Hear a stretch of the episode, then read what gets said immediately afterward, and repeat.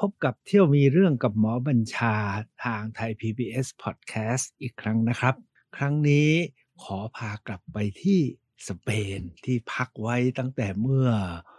หลายเดือนที่แล้วนะครับ เมื่อตอนที่ 94 95 96 97 ผมพาไปที่บาร์เซโลนาแล้วก็ไปมาดริดแล้วก็ไปเซบียา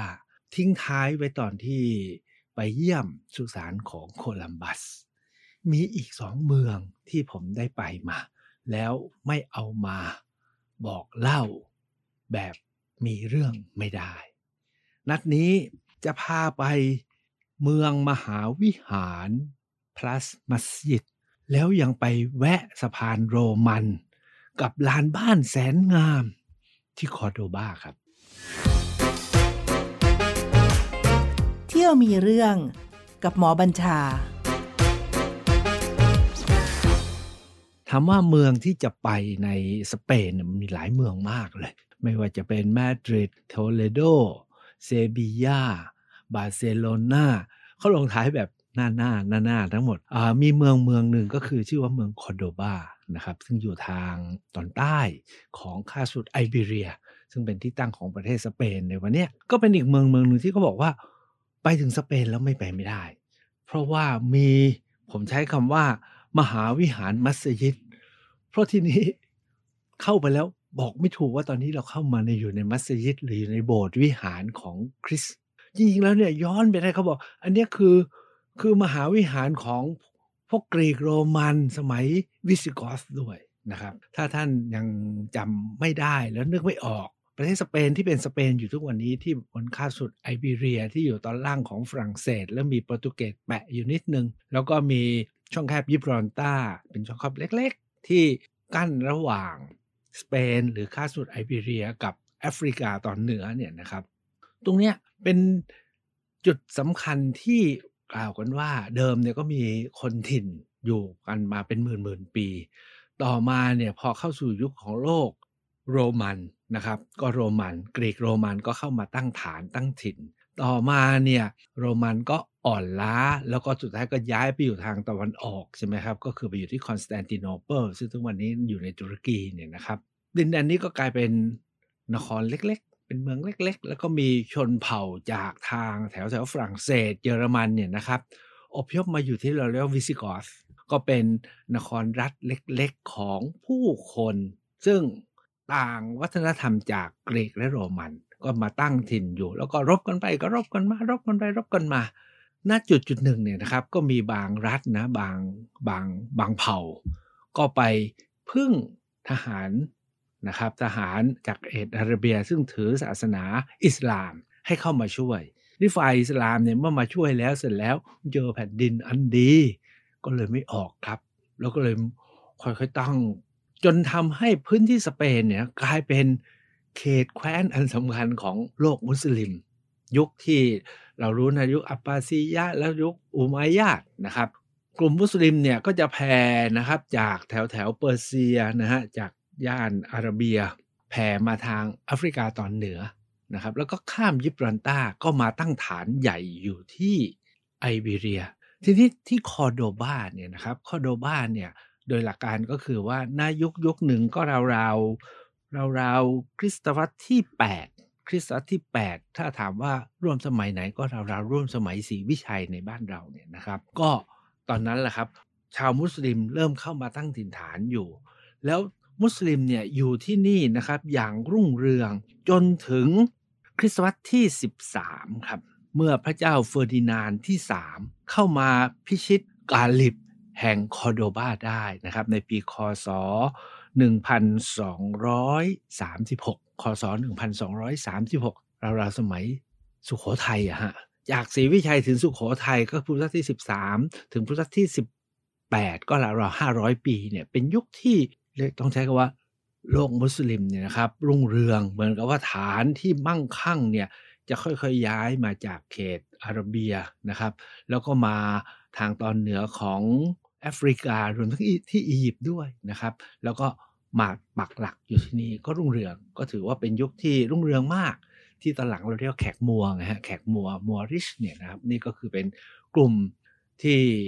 มาปักฐานอยู่ที่นี่แล้วมีการผสมผสานกลมกลืนนะครับ จากนั้นเพื่อจะเข้าไปสู่ที่มหาวิหารที่ผมบอกว่าไม่รู้นะว่าเป็นตกลงเข้าไปแล้วเนี่ยคือมัสยิดคือสุเหราหรือว่าคือโบสถ์คริสต์เนี่ยนะครับก็ขอเท้าความตรงนี้ว่า จนถึงราวๆพุทธศตวรรษที่ 18 8 หรือราวๆคศ1,000 1,200 กว่าๆนะครับพระเจ้าเฟอร์ดินานหรือเฟอร์นานโดที่3เนี่ยนะครับ ซึ่งเป็นวงศาคณาญาติของกษัตริย์แห่งย่านยุโรป ซึ่งจะผสมกันมากต้องใช้คำว่าผสมกันหมดนะครับ คือเอาว่ากษัตริย์ในยุโรปเนี่ยไม่ว่าจะออสเตรีย ไม่ว่าจะอังกฤษ ไม่ว่าจะฝรั่งเศส ไม่ว่าจะราชวงศ์อะไรเนี่ยก็ท่านก็เรียกว่าอะไรอะเชื่อมสัมพันธ์ระหว่างราชวงศ์กันนะครับ กันทั่วทั้งยุโรปเลย แล้วถึงยุคนั้นแหละครับพระเจ้าเฟอร์ดินานที่3เนี่ยท่านก็กรีธาทัพเข้ามา แล้วก็ค่อยๆกดดันให้ชาวมุสลิมเนี่ยค่อยๆ ถอยร่นลงไปปลายท้าย แล้วเกิดเป็นรัฐกาลิบสุดท้ายบนสเปนก็คือที่แกรนาดาซึ่งอยู่ใต้ไปจากคอร์โดบา คราวหน้าคนจะค่อยพาไปแกรนาดา คราวนี้เนี่ยไปที่คอร์โดบาซึ่งเหมือนกับเป็นฐานรองสุดท้าย ใช้คำว่าเป็นฐานสุดรองสุดท้ายของพี่น้องชาวมุสลิมที่มาอยู่ที่สเปน แล้วก็ไปตั้งฐานอยู่ที่แกรนาดาจนสุดท้ายก็ move ออกไปจนหมดนะครับ แล้วก็เหลืออยู่บ้าง แต่ที่สำคัญก็คือว่า ทุกอาคารสถานที่เคยเป็นสุเรานั้นทางฝ่าย เอาว่าฝ่ายยุโรปแล้วกันนะครับ ฝ่ายยุโรปหรือฝ่ายคริสเนี่ยนะครับ ก็ไม่ได้รื้อไม่ได้ทำลาย ใช้วิธีของการสร้างเสริมเติมต่อ ปรากฏว่าเขาว่ากันว่า ที่มหาวิหารแห่งคอร์โดบาเนี่ยเขาชื่อชื่อเขาเขียนว่า Moss Cathedral เข้าใจไหมฮะภาษาอังกฤษเขาเรียกว่า Moss Cathedral คือ Moss ก็คือมัสยิดใช่ไหมคือสุรา Cathedral ก็คือเป็นมหาวิหารอาสนะวิหารของพระเจ้า ตกลง แค่ชื่อก็ยังงงเลยเขาตรงนี่เป็นสุราเป็นมัสยิด หรือว่าเป็น Cathedral นะครับ คือเป็นอาสนะวิหารของพระเจ้า ชื่อเขาเป็นอย่างนั้น แต่ที่สำคัญก็คือว่าว่ากันว่าที่นี้นะครับเป็นที่ที่คนไหนๆก็ต้องมานะครับ เพราะว่ามันบอกถึงเรื่องของการตั้งมั่นของคริสตจักรและของชาวยุโรปที่กลับมาใหม่ จนกระทั่งเนี่ย ที่นี่เนี่ยกลายเป็นนะครับในปีพศ 1882 เนี่ยทางสเปนเนี่ยยกให้เป็น historical artistic national monument เป็นอนุสาวรีย์เชิงประวัติศาสตร์ และศิลปะแห่งชาติสเปน ต่อมาเนี่ยในปี 1984 คือ 102 ปีต่อมา 1984 ก็ถ้าถามทุกวันนี้ก็คือ 40 ปีที่แล้วนะครับยูเนสโกประกาศให้เป็นมรดกโลก บ้านเราเนี่ยเพิ่งเป็นกันไม่ใช่กี่สิบปีมานี่นะครับนี่40ปีที่แล้วนะครับ ที่นี่เป็นมรดกโลกแล้ว และที่สำคัญก็คือเมื่อ 8 ปีที่แล้ว ยังมีการประกาศให้เป็นพื้นที่ที่มีคุณค่าอันเป็นสากลอย่างเด่นชัด ภาษาอังกฤษเนี่ยใช้คำว่า site of outstanding universal value นะครับเพราะฉะนั้นที่นี่เนี่ยจึงเป็นหมุดหมายที่ใครๆ ที่จะไปสเปน หรือไม่อยากจะไปสเปน แต่ก็จะนึกถึงมหาวิหารแห่งนี้แล้วก็ไปกันนะครับ ผมเนี่ยนะฮะไปจากเซบียาก็นั่งรถไปสักประมาณ 2-3 ชั่วโมง แต่เส้นทางสวยมาก ผมมีความรู้สึกว่ามันขึ้นควรลงลงที่ลุ่มขึ้นควรดูดูเอ๊ะนี่อยู่โคราชว่ะเนี่ยมีทั้งควรมีทั้งโนนนะครับ มีทั้งโคกหรือแบบ แบบพัทลุงหรือเปล่า เพราะที่บ้านเราก็มีควรมีโคกมีโนนนะครับ แต่อากาศคนละอย่างกัน เพราะอากาศที่นั่นในแม้จะเป็นที่คาบสมุทรแต่ก็ไม่ได้อยู่ในเขตเส้นศูนย์สูตรแบบบ้านเรานะครับ วันนั้นเนี่ยฟ้าใสสวย แล้วก็ดอกไม้บานนะครับ เป็นช่วงฤดูใบไม้ผลิที่งดงามมาก เราก็นั่งไปงั้นพอไปถึงเมืองนะฮะเห็นเลยครับ เห็นภาษาฝรั่งเรียกมินเร่ก็คือหอ ถ้าเป็นโลกมุสลิมก็คือเป็นหอออกที่ พี่น้องมุสลิมจะขึ้นไปกล่าวอาซาน่ะนะฮะคือเชิญชวนมาละหมาดอะจะเป็นหอมินเร่สูงเรียวเลยนะครับ ที่ที่นี่ แล้วก็เห็นพื้นที่เนี่ยใหญ่มาก แล้วก็มีเหมือนกับแคทดรัลผมใช้คำว่าแคทดรัลคือยอดหลังคาโบสถ์เนี่ยแบบไบแซนติอุมเนี่ยนะครับโผล่ขึ้นมากลางโถงกว้าง คือส่วนใหญ่เวลาเราไปมัสยิดเนี่ยเราจะเห็นหอคอยแล้วก็เห็นโดมใช่ไหมครับ โดมที่ส่วนใหญ่ก็จะเป็นโดมแบบแบบทัชมาฮาลแบบดอกเห็ดกลมๆนะครับ จนตอนหลังเนี่ยยุคไบแซนไทน์เนี่ยก็สร้างแผ่แล้วเป็นแผ่กว้างหน่อยนะครับเพื่อเปลี่ยนจากอิสลามมาเป็นคริสต์ที่นี่ก็เหมือนกันครับ ตรงลานกลางที่ทั่วไปก็จะเป็นโถงกว้างเป็นที่ที่ละหมาดเนี่ยก็มีการปรับยอดโดมเนี่ยนะครับ ให้ดูเป็น จะดูว่าเป็นอิสลามก็ไม่เชิง จะดูว่าเป็นคริสต์ก็ไม่ใช่ การเข้าถึงเนี่ยนะครับรถก็จะจอดแล้วก็มีจัตุรัสให้เดินเข้าไปนะครับมีรถม้าให้นั่งด้วย แต่พวกเราเดินครับ เดินเข้าไปเนี่ยผมคิดว่าการค่อยๆเข้าไปถึงที่มหาวิหารที่เขาเรียกมอสคาทิดรัลมอสคาทิดรัลแห่งคอโดบาแห่งนี้เนี่ยนะครับผมว่ามันทำให้เราค่อยๆปรับทัศนะและปรับความรู้สึกว่า พื้นที่นี้มันเป็นพื้นที่ที่มนุษย์เราร่วมใช้ผสมกลมกลืนผ่านการเวลากันมาด้วย เพราะว่าพอเดินเข้าไปถึงแล้วจะมีซุ้มประตูใหญ่ที่อยู่ตีนของหอหอคอยที่ว่าเนี่ยนะครับ พอโผล่เข้าไปถึงนะฮะเจอสวนส้มสวนส้มอะส้มส้มส้มลูกเหลืองๆเนี่ยนะครับส้มที่นั่นผมก็ไม่รู้เรียกว่าน่าจะเป็นแทงเจอรีนหรือออเรนจ์นะครับ เขานิยมปลูกสวนส้ม ถามว่าใครนิยมมากที่สุดเขาบอกโลกอิสลามนิยมปลูกสวนส้มนะครับ ก็จะมีต้นส้มเต็มไปหมดเลย แล้วก็ปราปลายกับต้นส้มนั้นเนี่ยนะครับ มีต้นอินทผลัมนะฮะสูงเร็วเลยคงปลูกไว้นานมากแล้ว ลูกอินทผลัมก็มาจากโลกอาหรับ อันที่ 3 มีต้นสนด้วย อันนี้เป็นของฝรั่ง ก็เราพบว่าในสวนมันเป็นขอดยาร์ดกลางก่อนที่จะเข้าไปเนี่ยนะครับ อันนี้เป็นสวนที่ร่มรื่นแล้วก็ตามโคนธรรมดาครับนะรูปใบไม้ผลิเขาก็จะปลูกต้นไม้งดงามนะครับ ที่ประตูนี้เนี่ยนะครับทำให้เราเออตกลงนี่มันผสมผสานกันจริง ๆ เลยนะแล้วก็พอเดินผ่านต่อไปนะครับ ก็เข้าไปในอาคาร ปรากฏว่าอาคารเนี่ยเขา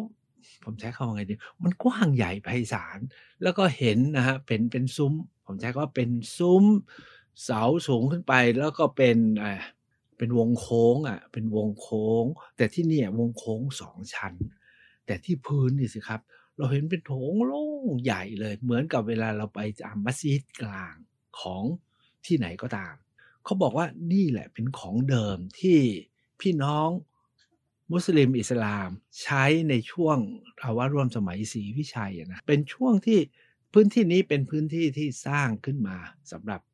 พี่น้องมุสลิมมาละหมาดในยุคที่กาลิบแห่งคอโดบากำลังรุ่งเรือง ใกล้ๆกันครับ มีหลุมขุดค้นทางโบราณก็ดีเขาบอกว่า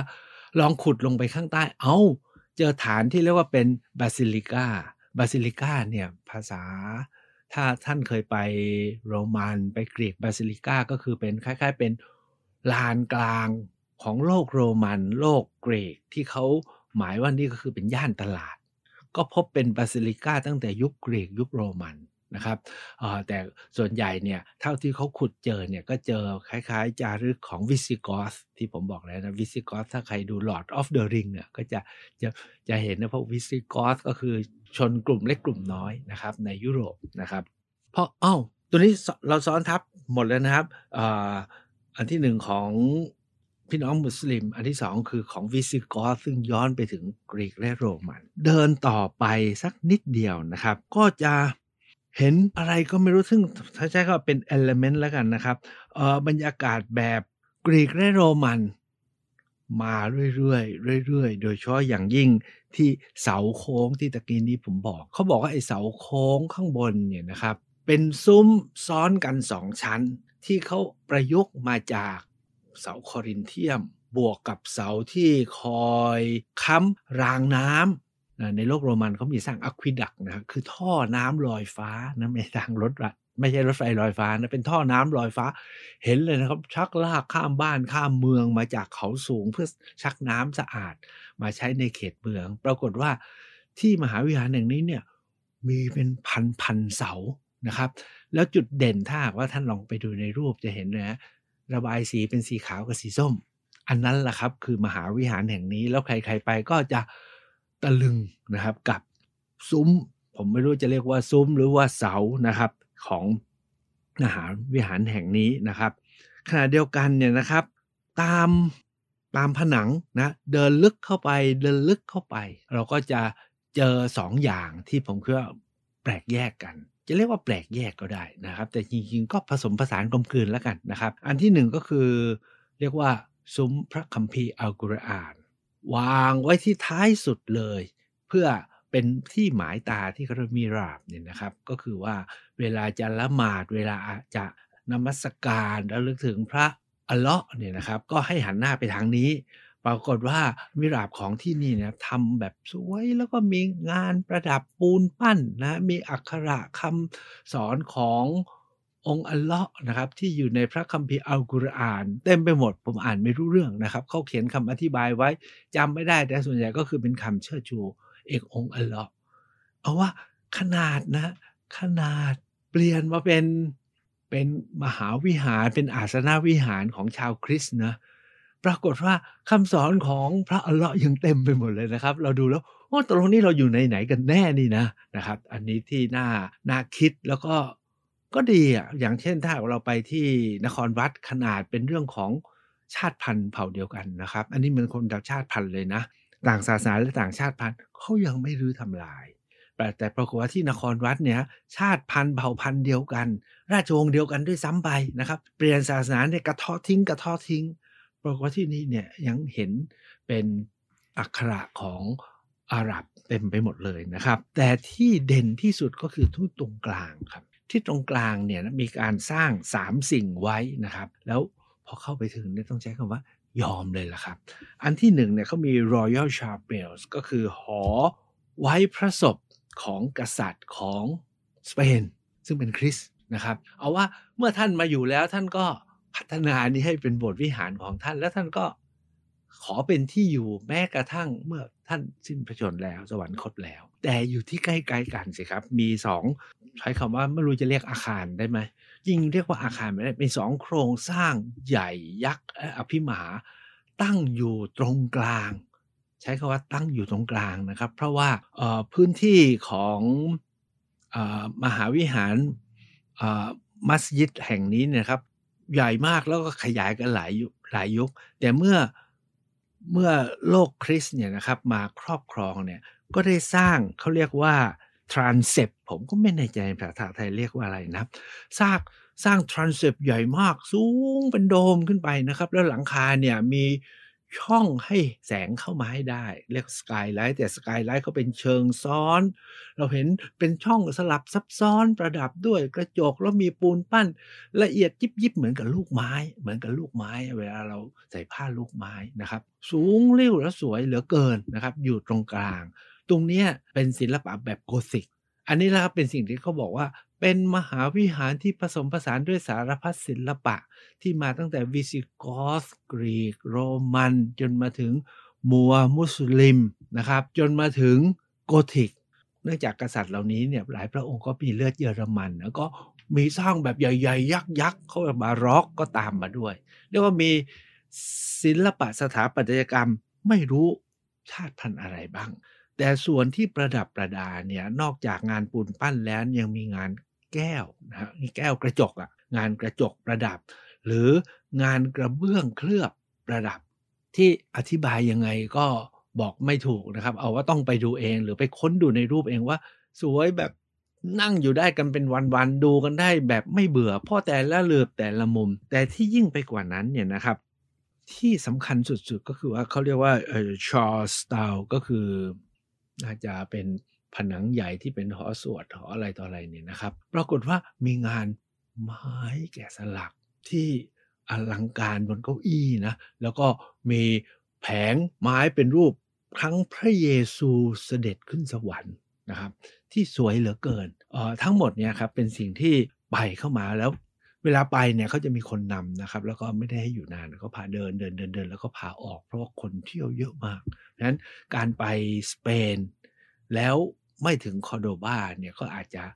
ไม่ครบแล้วก็ถ้าไปแล้วไม่ได้ go through นะครับเดินผ่านตามที่ผมเล่าเนี่ยก็จะน่าเสียดาย แต่นอกจากนั้นแล้วเนี่ยนะครับที่คอร์โดบ้านอกจากที่ผมใช้คำว่ามหาวิหารมัสยิด อันเหลือเชื่อแห่งนี้แล้วเนี่ยนะครับยังมีจุดหมายตาหรือจุดที่เขาไปเที่ยวกันอีกหลายจุดสำหรับพวกเราเนี่ยมีเวลาไม่มากนัก ผมคิดว่าท่านทั้งหลายก็อาจจะไปสเปนทั้งทีก็อยากจะแวะหลายที่นะ พวกเราเนี่ยไปวันนั้นเนี่ยเราออกจากเซบียาเพื่อมา แวะที่คอร์โดบาแล้วเราจะไปนอนที่กรานาดาเพราะฉะนั้นเรามีเวลาเที่ยวอีกเพียงสองที่ในคอร์โดบาแต่ก็คุ้มค่าครับ ที่ที่สองก็คือสะพานแห่งโรมัน บางแห่งเขาเรียกว่าเป็นท่าของโรมัน ถามว่าอยู่ตรงไหน ก็อยู่ที่หน้ามหาวิหารมัสยิดแห่งนี้แหละครับ พอเพียงแต่เราเดินออกมาถึงก็เดินข้ามจัตุรัสแล้วก็ไปที่หัวสะพาน ก็เดินไป หลายคนเนี่ยเขาบอกเดินข้ามไปให้อีกฝั่งหนึ่ง เพราะอีกฝั่งเนี่ยนะครับมีป้อมคาราฮอร่าตั้งอยู่ แล้วบนป้อมคาราฮอร่าเนี่ยครับเอ่อทุกวันนี้ทำเป็นพิพิธภัณฑ์เดิมเนี่ยเคยเป็นป้อมนะฮะป้อมปราการแล้วก็บางช่วงก็เปลี่ยนมาเป็นคุกเป็นอะไรต่ออะไรแต่ทุกวันนี้เป็นพิพิธภัณฑ์ของเมืองคาโดวาแต่เนื่องจากเวลาเราไม่มี ก็เลยเดินไปแค่กลางสะพาน เพราะว่าสะพานนี้ยาวมากสักครึ่งกิโลได้นะครับเท่าที่ดูหลายร้อยเมตรอะเราก็เดินไปแค่ครึ่งสะพานก็พอ จากนั้นเนี่ยจุดหมายที่ 3 ที่ถ้าท่านผ่านไปเนี่ยไม่อยากให้พลาดก็คือเขาเรียกว่า Courtyard of Cordoba หรือภาษาทางนั้นเขาเรียก patios patios ก็คือ Courtyard คือ เรียกว่า ย่านสวน หน้าบ้านหน้าเรือนนะในหมู่บ้านในชุมชนของเมืองคอร์โดบาเราก็ไปให้เวลาอยู่ที่นั่นเพราะกับหาร้านอาหารกิน ปรากฏว่าการไปเดินอยู่ที่ไอ้ถนนคนเดินนะภาษาเราเรียกเอานี้กันแล้วกันแล้วถนนคนเดินแล้วหน้าถนนเนี่ยเขาก็ไม่ตกแต่งอะไรเท่าไหร่ฮะแต่จุดเด่นของเขาก็คือว่า อาคารเขาขาวสะอาด สถาปัตยกรรมก็แตกต่าง ถนนเนี่ยทางเดินก็แค่เป็นตรอกให้เดินสวนกันเท่านั้นนะสองสามคนสวนกันได้ แต่จุดเด่นของเขาก็คือทุกบ้านมีดอกไม้ มาวางอยู่ตามเฉลียงตามระเบียง หรือไม่ก็ใส่กระถางใส่หม้อมาแขวนอยู่ตามผนังบ้าน จึงทำให้เป็นตรอกที่ อันที่หนึ่งโครงสร้างก็งามแต่แคบมากนะครับ สะอาดด้วยนะครับ แต่ที่สำคัญคือเต็มไปด้วยสีสันแห่งดอกไม้กำลังบาน คนเดินกันแบบแน่นมากแล้วก็ถ่ายรูปถ่ายรูปเนี่ยนะครับ ต้องถ่ายแบบเงยนะฮะเพราะว่า ถ่ายระดับล่างไม่ได้เลยเพราะเต็มไปด้วยคน ทุกคนก็เงยถ้าถ่ายรูปเกยถ่ายรูปถ่ายรูปกันนะครับ เดินกันจนเหนื่อย ผมเนี่ยไปเตะตามากที่สุดก็คือว่ามูลี่ของคนที่คอร์โดบาโอ้ยนับถือจังอะ นี่คริสต์ที่ยี่สิบเอ็ดเนะมูลี่เขาใช้อะไรหรือเปล่ามูลี่เขาเอาย่านหญ้า ผมใช้คำว่าย่านหญ้าแล้วนะครับ มาถักมาทอ แล้วก็ม้วนแล้วก็ปิดหน้าต่างเขาไม่ใช้ผ้าใบ นะฮะถ้าเป็นบ้านเราเนี่ยก็ใช้ผ้าใบนะทำกันศาสตร์ หรือไม่ก็เป็นอลูมิเนียม หรือไม่ก็เป็น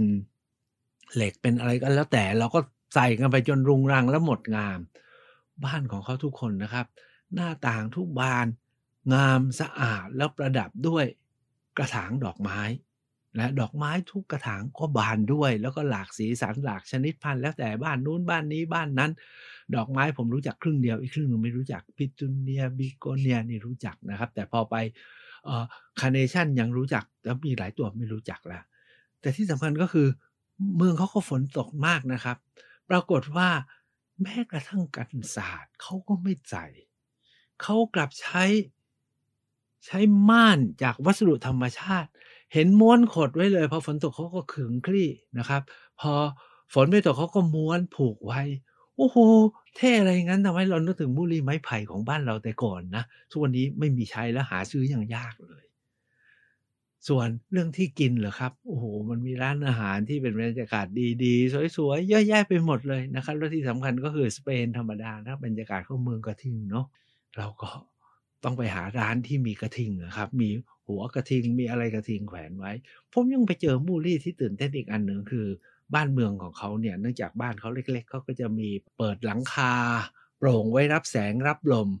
นะครับพอแดดออกเขาก็ใช้วิธีดึงผ้าใบนะครับ หรือฝนตกเขาก็ดึงผ้าใบปิด วิธีคิดวิธีจัดการชีวิต